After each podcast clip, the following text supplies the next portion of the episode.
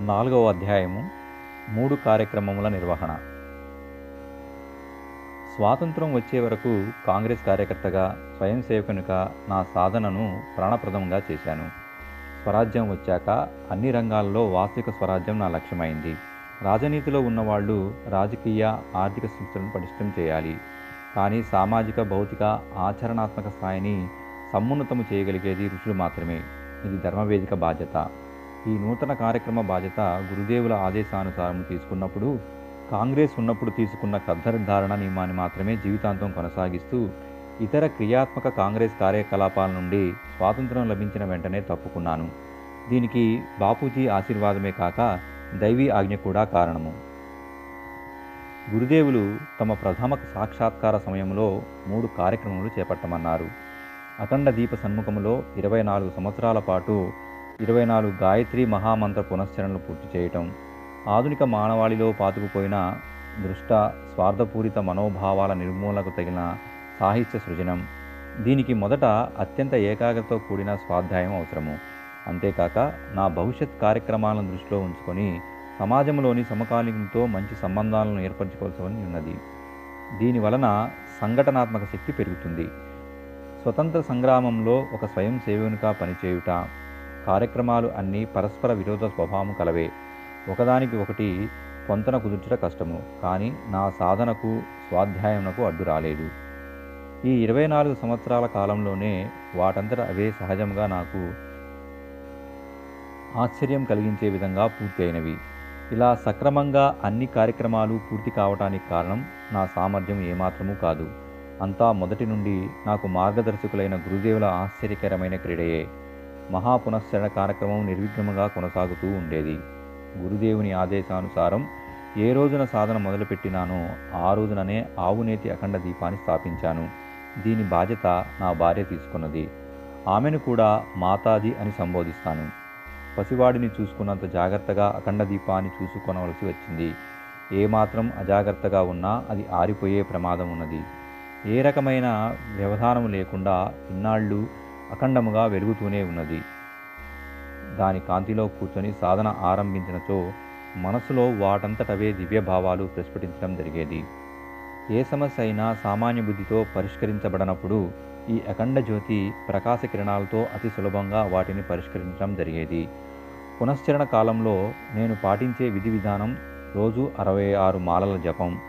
గాయత్రీ మాత చిత్రం వద్ద ధూపదీప నైవేద్య అక్షత పుష్ప జలంతో పూజనం. జపంతో పాటు ఉదయిస్తున్న సవితృభదేవతా ధ్యానం జపానంతరం సూర్యార్ఘ్య ప్రధానము. గాయత్రి మంత్రంతో ఏ విధమైన బీజమంత్రం కలిపే తాంత్రిక విధానం అవలంబించలేదు. గాయత్రి మాత పటం మీద అనంతమైన శ్రద్ధ ఉండేది. ఆమె సాక్షాత్తు నా ముందు కూర్చున్నట్లే ఉండేది. అప్పుడప్పుడు కంటి నుండి ప్రేమాశ్రువులు వర్షించుతుండేవి.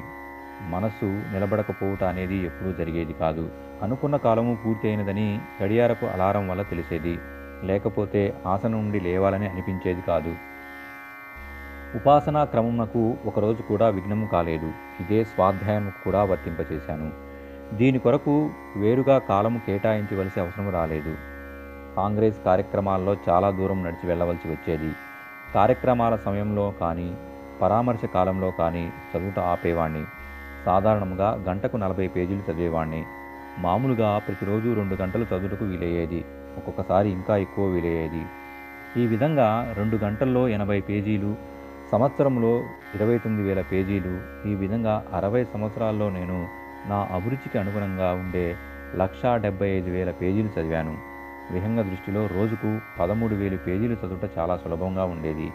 ఈ విధంగా అరవై సంవత్సరాల్లో నాకు అవసరం అనిపించే అనేక పుస్తకాలను అనేక విషయాల మీద చదివాను. మహాపునశ్చరణ పూర్ణాహుతి తర్వాత చదువుటకు కాలం బాగా దొరికేది. అప్పుడు మన దేశంలోని అనేక గ్రంథాలయాలకు వెళ్ళి లభ్యమైన అనేక అమూల్యమైన గ్రంథాలను అముద్రిత ప్రతుల్ని చదివాను. కాలక్షేపం కొరకు ఒక పేజీ కూడా చదవలేదు. ఏది చదివినా ఆ విషయంలో ప్రావీణ్యత పొందాలనే తపనతో చదివేవాడిని. అందువలన చదివిన ప్రతి విషయము గుర్తుండేది. ఒక వ్యాసం రాయాలన్నా చర్చలో పాల్గొన్నా చదివిన విషయం తేలిగ్గా గుర్తుకు వచ్చేది. అనేకులు నన్ను మూర్తి వివించిన విజ్ఞాన సర్వస్వము అనేవారు. అఖండ జ్యోతిలో నేను రాసిన వ్యాసములను చూసి అనేకులు ఒక వ్యాసం రాయటకు ఎన్ని పుస్తకం నుండి సమాచారం సేకరించవలసి వచ్చేదో అని ఆశ్చర్యపోయేవారు. ఇదే యుగ నిర్మాణ యోజన యుగశక్తి పత్రికలు కూడా వర్తిస్తుంది. కానీ ఇందులో ఆశ్చర్యపడవలసిన అవసరం ఏమీ లేదు. నేను ఏమి చదివినా పనికి వచ్చేది మాత్రమే మనస్ఫూర్తిగా చదివేవాడిని. అందువల్ల సమయం సందర్భం వచ్చినప్పుడు వాతంతట అవే గుర్తుకు వచ్చేవి. పూర్తి తన్మయత్వంతో చదివినచో ప్రతి ఒక్కరూ దాన్ని సాధించగలరు. నా జన్మభూమి అయిన పల్లెటూరిలో ప్రాథమిక పాఠశాల మాత్రమే ఉండేది. అందువల్ల స్కూలు విద్య ప్రమాణాలతో పోల్చి చూస్తే అంతే చదివాను. సంస్కృతము మా వంశంలోనే కలిసిమెలిసిపోయినది. నాన్నగారు సంస్కృతంలో అసాధారణ విద్వత్తు కలవారు. మా అన్నదమ్ములు కూడా తరతరాల నుండి పురాణ కథా కాలక్షేపము పౌరోహిత్యము చేయడం వలన వాటి వివరాలు కూడా తెలిసినవి.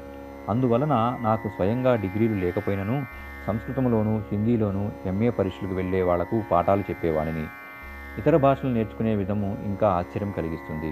జైల్లో ఉన్నప్పుడే మెత్తని రాళ్ళతో ఇంగ్లీష్ రాయటం మొదలుపెట్టినాను. అలాగే లీడర్ అనే ఆంగ్ల పత్రిక జైల్లో దొరికితే దాన్ని మెల్లగా ఇతర ఖైదీల సహాయంతో చదువుట నేర్చుకున్నాను.